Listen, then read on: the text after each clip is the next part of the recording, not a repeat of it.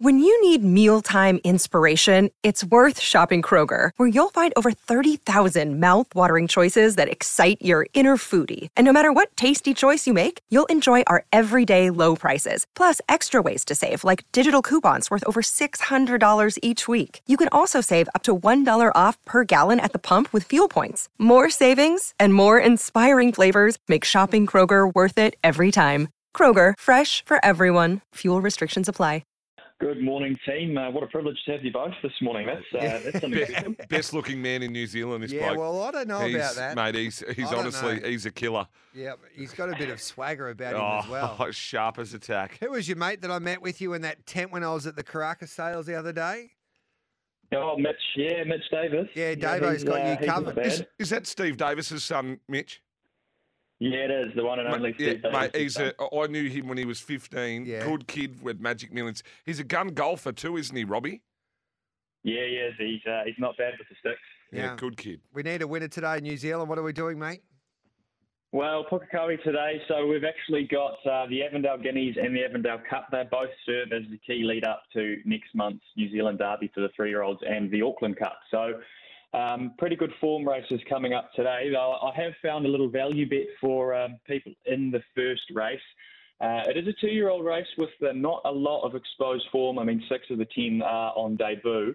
But look, there's a horse here. His form isn't that flash. It doesn't read that great. But if you watch the run, I really didn't mind what I saw from him in his first 2 starts to date.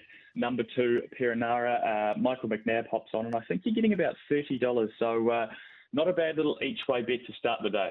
Then what are we doing after that, mate? We'll move on to the Guineas, which is the lead-up for the Derby, as I mentioned before. And, look, there's a really nice field of three-year-olds assembled for this.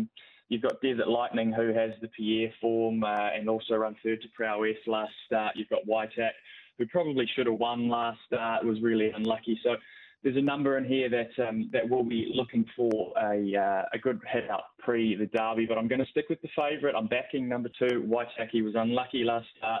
He drew wide. He was parked wide early, and he managed to duck back to the fence in the straight. And it was probably the worst place to be at that time of the day because it was a wet track. And I think from barrier 8, he could be able to just find a nice spot and get a bit of cover and look for Waitaki to be finishing over the top of them in the Guineas.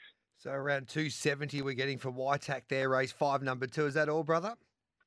Well, I'd be rude not to tip one in the Cup too. So another nice field of stayers here. You've got, what have you got here? We've got the Queen Elizabeth Cup winner. You've got the Waikato Cup winner. You've got a lot of Cup winners in this field. So separating them is a little bit tricky, but I'm going to go with one here. I'm backing one that hasn't won a Cup yet, and she's just a mare that's moving her way through the grades. Very impressively, number 9, Aquacade. She's won her last 2 on the bounce. She gets in this with a light weight.